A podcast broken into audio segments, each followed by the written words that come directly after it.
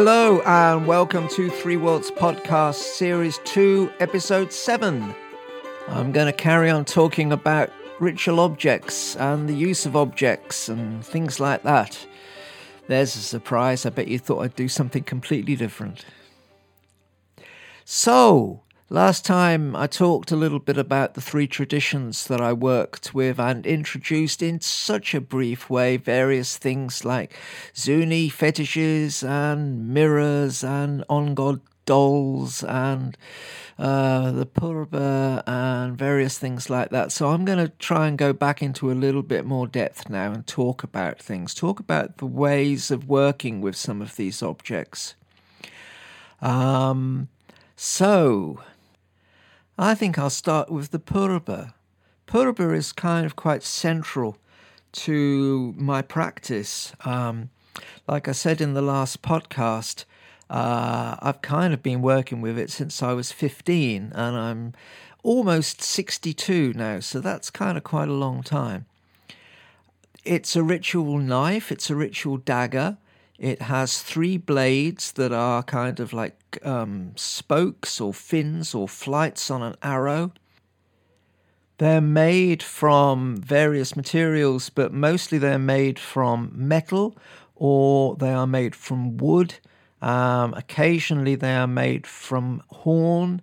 Um, I'm just racking brains to see if they're made of anything else. No, I think I've never seen anything else other than those three things, and mostly they're made from wood or metal. In Nepal, they tend to be made of wood. In Tibet, they tend to be made of metal, but you do also find uh, wooden ones in Tibet as well. They started off life as a shamanic object, I think. There's a saying amongst some of the Nepalese shamans that they kind of developed all of these practices first, and then the Tibetan Buddhists came along and kind of stole the ideas and went and changed them slightly and adapted them to Buddhism and did their own things. So, um, the Purba seems to be a tradition that has its roots in shamanism there are various stories about where it comes from. One of them is that it was actually a tent peg, that in the past it was from the nomads who had tents and would use the tent peg to drive in around the edge of the tent, obviously to hold the tent down. And uh, the purba developed from that. So it was a way of fixing things, staking things down. And certainly that's one of the main ways of working with the purba. Um, the purba, because it's a dagger, is used to stab. As I said in the last podcast, it's used to stab, destroy, pierce uh, demons that obstruct us. And these can be physical demons external to us, um, spirits, basically. Um, or they can be in meditative practices our own uh, inner demons, our fears, our doubts, our ego, our arrogance, whatever it is that we as a human being are practicing to try and eliminate or try and subdue. So the ones that are made of wood are generally carved, and um, like I say, they're mostly used by shamans in Nepal. And the ones that are made of metal, well, um, the best ones, or the ones that are considered the most powerful, are the ones that are made from iron, or at least have iron blades. Now, in lots and lots of cultures, iron is considered to be a really important magical thing. It's very much part of the British tradition. Um, European tradition, for instance, fairies, it's supposed to protect you against fairies if you carry a, an iron nail, and that's the origin of the iron horseshoe above the door, too. Nowadays, it's seen as a lucky sign, but it's lucky because it stops the fairies getting into your house. Nasty things, fairies. Don't want fairies in your house. So um, it's very uh, you know good to have an iron one. Sometimes they have an iron blade that is set into like a bronze handle. Uh, sometimes they're entirely made of bronze. Sometimes they're made of copper. There's a, a, a, recent, more modern version of them that are made entirely of silver or a sort of cheap um, silver alloy. These tend to be made in China. Um, iconographically they're kind of generally correct, but the material isn't right. There's nothing necessarily wrong with them, but the fact that they're made of silver or silver coloured material isn't very traditional and it's not considered to be a particularly auspicious and powerful metal. So, with the Puruba, you have these three blades.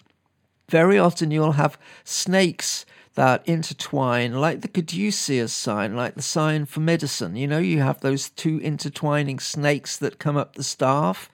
It's very much part of the Puruba. You have these intertwining snakes that go up the blades.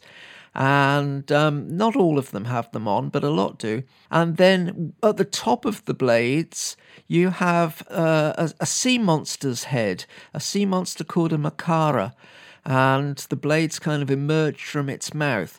Makaras are strange mythological creatures that are part crocodile and part elephant, and I don't actually remember what they are. They're a hybrid.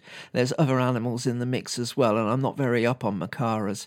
But Makara is the bit that the blade comes out of, and then above the Makara, you have the sort of the handle part, as it were and that's sometimes in the form of a dorje. Uh, or um, uh, a Vajra is the Sanskrit name. That's the, the, the kind of little um, scepter that Tibetans have that accompanies the bell, and it's the male aspect, and uh, it's a thunderbolt. It's a stylized thunderbolt. And then above the uh, the the the center part, the dorje, you have different things. As I said last time, you have sometimes a face. Um, very often you have a face. Sometimes you have three faces. Uh, sometimes you have a face with a horse's head coming out. And I've seen one Puruba recently that was just a horse's head. That was from Mongolia. Um, so they vary, and it, that slightly depends on the nature of the Puruba. The, uh, the horse's head is a being called Hayagriva and Hayagriva is uh, a Tibetan being that has got a horse's head coming out of the top of its own head. And the teaching of that is that the horse's head screams, and the scream is so piercing that it shatters the illusion of reality all around somebody. So um, it kind of uh, it, it's all about shattering illusion and showing reality for what it really is. So you have this kind of ritual dagger and it's got two ends. It's got a pointy end and a blunt end. The blunt end is the handle. The pommel, I think, is the word for a sword. I'm not quite sure if that's the word for the top of a knife, but anyway, you have the blunt end and the pointy end. Pointy end is the business end. It's the bit that stabs, and the blunt end is the bit that is used for blessings and more peaceful practices. So with the pointy end, you would use it for uh, pinning down a, a, demon or symbolically pinning down a negative sort of aspect of yourself. Um, there's a tradition that I'm going to talk about, probably not in this podcast, called liberation, which is uh, about killing spirits of illness. Um, and they're used in that practice. So I'll try and get to talk about that maybe next time. Um, they are used to empower things too. Uh, I've seen them used by putting the blade into uh, uh, like a cup of water and it's stirred, and that empowers the water so that the water can be drunk as a, a sort of empowered medicine. Um, they're also used to mix herbs and various other things in the same way. Actually, using the blade of the puruba acts as a as an empowerment wand, so to speak.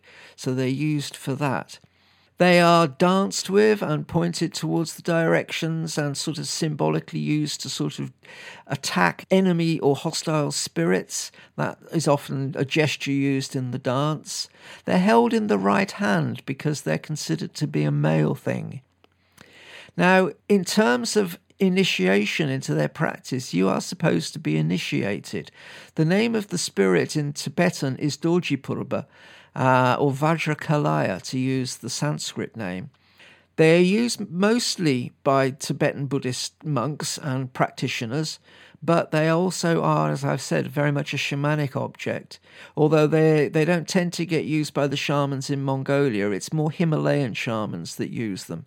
In Mongolia, they are used, but it's mostly by Buddhists. Seem to be sliding into the whole kind of necessity of talking about empowerments. So uh, perhaps I better launch into that a little bit. In Tibetan Buddhism, you are considered that you need to be initiated into a practice. And this initiation is often called an empowerment. And the same is true of most shamanic cultures. If you're going to learn a teaching, you have to be initiated into it. Teachings are not casual affairs, and certainly not in Tibetan Buddhism. Uh, so, the Purba practice, for instance, you are technically supposed to be, as I say, empowered into. Now, empowerment in the Tibetan sense is you are made into a link in the long line of chain that stretches right back, practitioner to student, who then became practitioner, who empowered students, etc., etc., that goes right back to the very first teacher. Now, in some aspects of Buddhism, that's the Buddha, the historical Buddha who lived two and a half thousand years ago. In the Tibetan magical Buddhist traditions, it tends to be more Padmasambhava. Now, Padmasambhava was a magician, a shaman figure, and in fact, some of the traditions in the Himalayas considered him to be a first shaman. He probably came from the area of northern Pakistan, and he was a Tibetan Buddhist tantric practitioner who lived in the 8th century. And he was invited into Tibet to bring the teachings into Tibet. Um, he came into Tibet, he's considered in Tibet to be the second Buddha, but the tantric Buddha, uh, the magical Buddha. And so he initiated a lot of these practices, and therefore, in empowerment lineages, they go right back to him. He was said to have come into Tibet and tamed all of the shamanic spirits of Tibet that were there originally because Tibet was a magical shamanic culture. And it, when Buddhism came in, all of the spirits were there and they were a bit pissed off with the Buddhists coming in. So Padmasambhava is said to have sort of ridden all over Tibet and the surrounding countries in the Himalayas. Himalayas? Himalayas? Them pointy mountain things uh, and subdued all of the spirits in those places and uh, converted them to Buddhism so that they became protectors of Buddhism.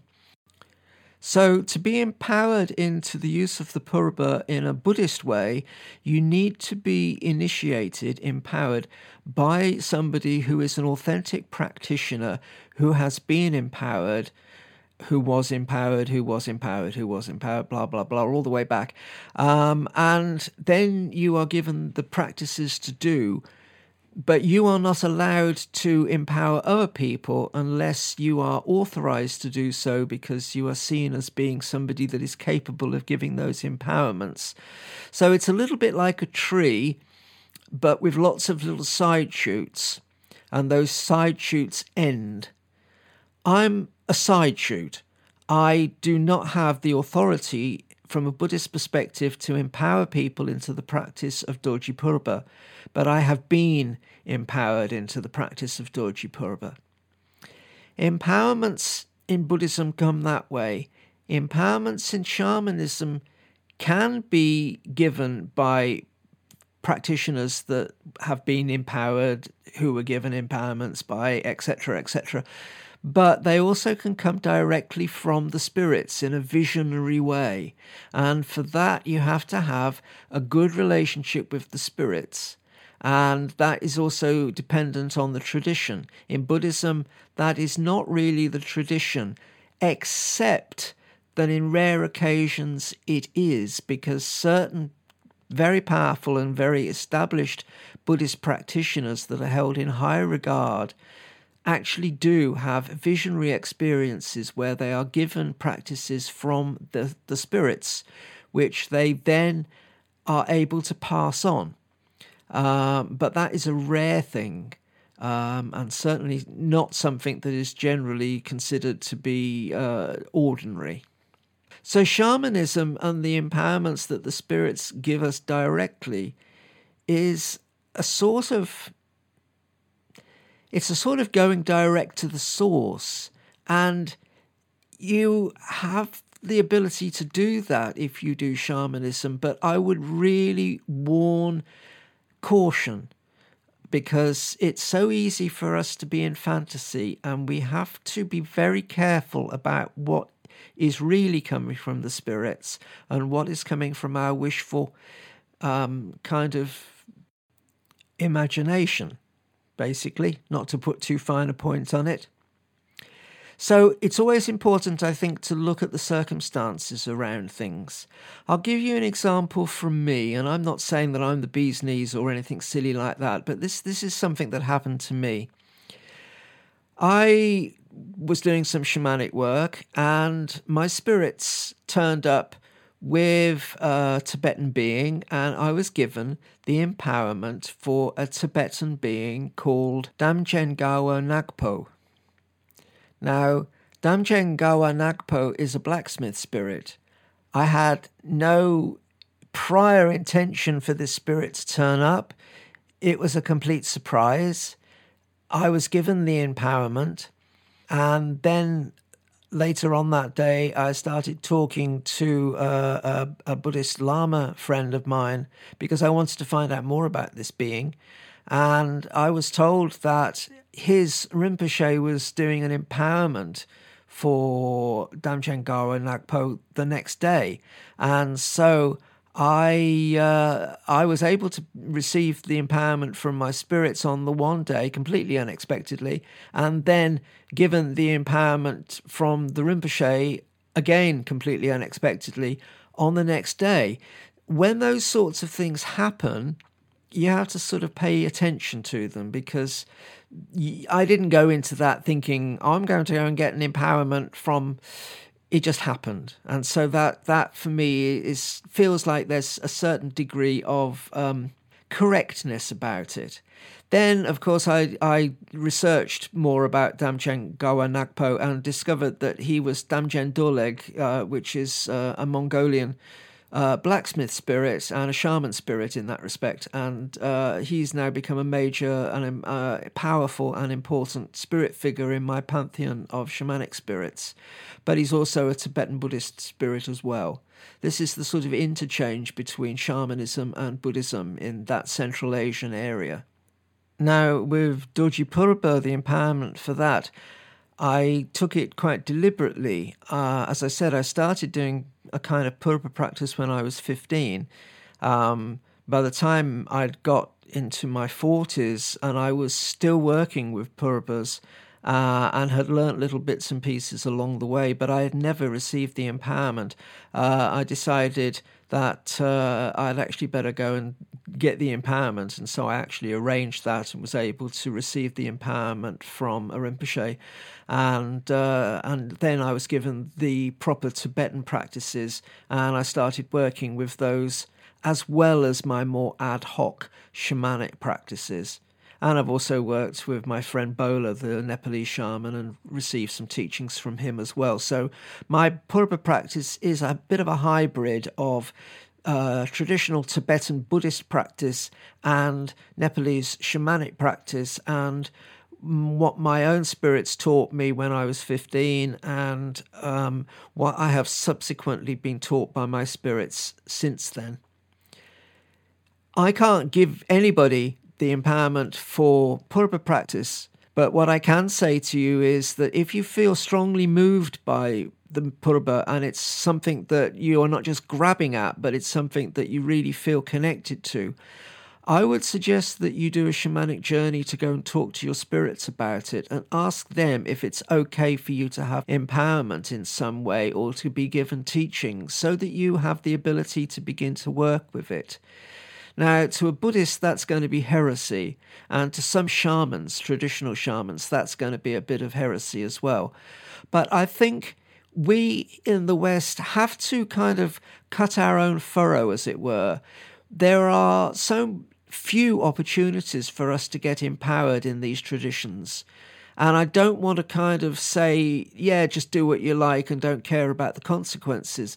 But I do think approach it respectfully, and I mean really respectfully, and really with a sense of sincerity and a sense of real care and attention to detail with it. Honesty, ruthless honesty about it for yourself. And if you feel with that ruthless honesty that it is right for you, then I would suggest that you go and talk to your spirits. And then, if the opportunity arises for you to get traditional teachings, traditional empowerment, etc., either from a Tibetan Rinpoche or from a shaman that works with these traditions, then get that as well. Get that as well because it's really good. You can never have too many empowerments, I think, so long as you don't collect them like stamps and stick them away in a folder and never use them. But part of the uh, reason why empowerments are given, well, there's two reasons really. One is to protect the teachings because you don't want uh, kind of people who really haven't got a clue grabbing hold of a teaching they don't fully understand, practicing it, and then kind of running off with it and teaching somebody else. And then it's like the whole tradition becomes watered down and lost. So that's part of the reason for seeking authenticity and seeking proper empowerments from people who are able to give those empowerments. The other side to that is a lot of these practices are actually dangerous. They are heavyweight practices, especially in the Tibetan traditions, what are called the wrathful practices, uh, of which Dorji Purba is one. So a wrathful practice is really going to stir things up. I have a, a Tibetan Buddhist Rinpoche friend who uh, talks about Dorji Purba and uh, he's got a couple of stories about the empowerment. But one of the things that he actually says very clearly is that he only gives it to people when he considers they're ready because it, in effect, it tends to shred their lives. Um, it will cause all sorts of things to happen. It's kind of like a catalyst. It's kind of like a dose of salts. It's going to blow your system apart and give you a deep cleanse. And that deep cleanse is not going to be very comfortable for most people. So, people who take the Dorji Purba empowerment will often find that all of the sort of mundane aspects of their lives tend to fall apart and they are left only with the spiritual practices in their life. And that may sound great. You may say, wow, that's really wonderful. That's great. That's what I want. I want to be really deeply entrenched in all of my spiritual practices. But you just pause for a moment and you think about that. All of the mundane aspects of your life falling apart. That's like your relationship breaks up you lose your house, your car gets stolen, etc., etc., etc. All these things are really, I'm not going to say they're going to happen, I'm not going to say it's inevitable, but these things are catalysts. They are designed to shred life in that way so that you are only left with the important aspects of life. And you've got to be prepared for that. I was in a sweat lodge once. I was in a sweat lodge uh, which was done as a karma lodge. It was done as a lodge that where people were calling the karma to them. Um, now, uh, yeah, I don't need to go into the ton of Native American technicalities of that. And in some respects, it wasn't a completely traditional lodge, but it was a powerful lodge.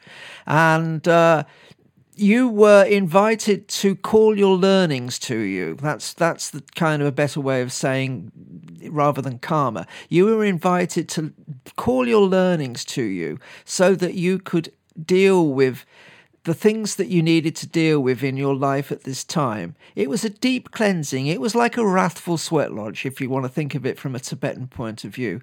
So people were invited, if they wished to, to do that. I didn't. I was too sensible or too chicken. I'm not quite sure which. But some people did. But they were always encouraged to say in a beautiful way and to put safeguard filters all the way around it. And I remember one person just sort of said, I want all my learnings to come and I want them to come now. And it's like everybody in the sweat lodge ducked. you can imagine. It was like, oh my God.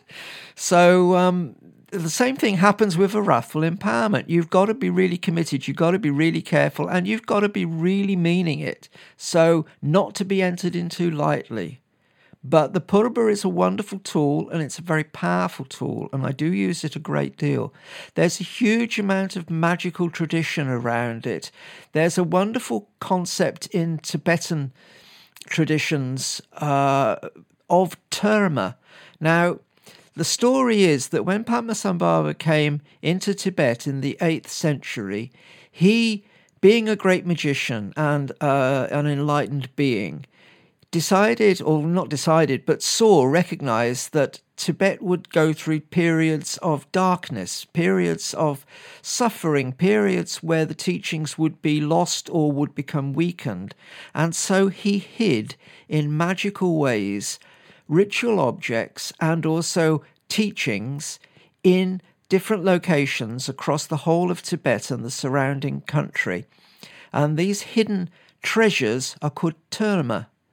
Now, terma are hidden in a magical way and um, they are uh, perhaps put inside rocks or behind cliff walls, or, you know, they're really hidden, but they're hidden in a magical way. And guardian spirits were put all around them, and only the right person at the right time knew how to do the magic to reveal them. And these people are called Turton.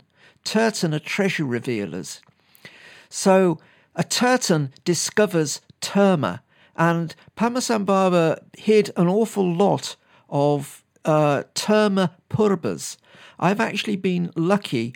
I have held many terma purbas made of iron, and the story behind these purbas is that they were made by the blacksmith spirit, Damchen Gawa Nakpo, and they were given to Padmasambhava, and then Padmasambhava hid them, and centuries afterwards, Turton magicians knew where they were, the spirits told them, and they put their hands into rocks or whatever it was, and they pulled out these purbas. Purbas are one of the things that get hidden. Like I say, lots of other things do too.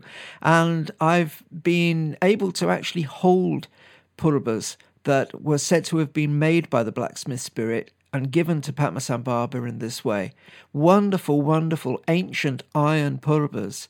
Um, the, the Rinpoche that I know has got many of them in a in a case in his shrine room, and they are quite extraordinary things. And I was in the shrine room with him talking. We were talking about objects and having a good old kind of technical chin wag, which was absolutely wonderful. And he was passing me these purbas for me, and I was able to hold them, which was, I have to say, one of the highlights of my life. Wonderful thing to have experienced. So purbas are incredible things. They get used for so many different things, but you do really need the empowerments. And so I do encourage you to either get the empowerment from a Rinpoche or at least go talk to your spirits, but do it with a lot of circumspection and a lot of awareness. Um, yeah, okay, we've talked a lot about Purbas this time. So uh, I'll go on to talk about other things at other times because I'm looking at the clock on my recording equipment here. I think it's probably time to wrap this one up. And um, so I thank you. I thank you very much for listening. I hope that I've been giving stuff that is interesting and kind of useful and a bit fun as well. And uh, I'll just finish with my normal array of um, websites. So, email address first nick at sacredhoop.org. Sacred Hoop magazine is sacredhoop.org forward slash offer.html. And the Three Worlds Gallery website, where you can see lots of purbas and other objects, is three, the number, three worlds.co.uk. Um, that's about it. Thank you very much. I will be back soon with another uh, another. Blah, blah, blah, My tongue doesn't work. Ah, I've talked too long. I'm going away now. Bye bye.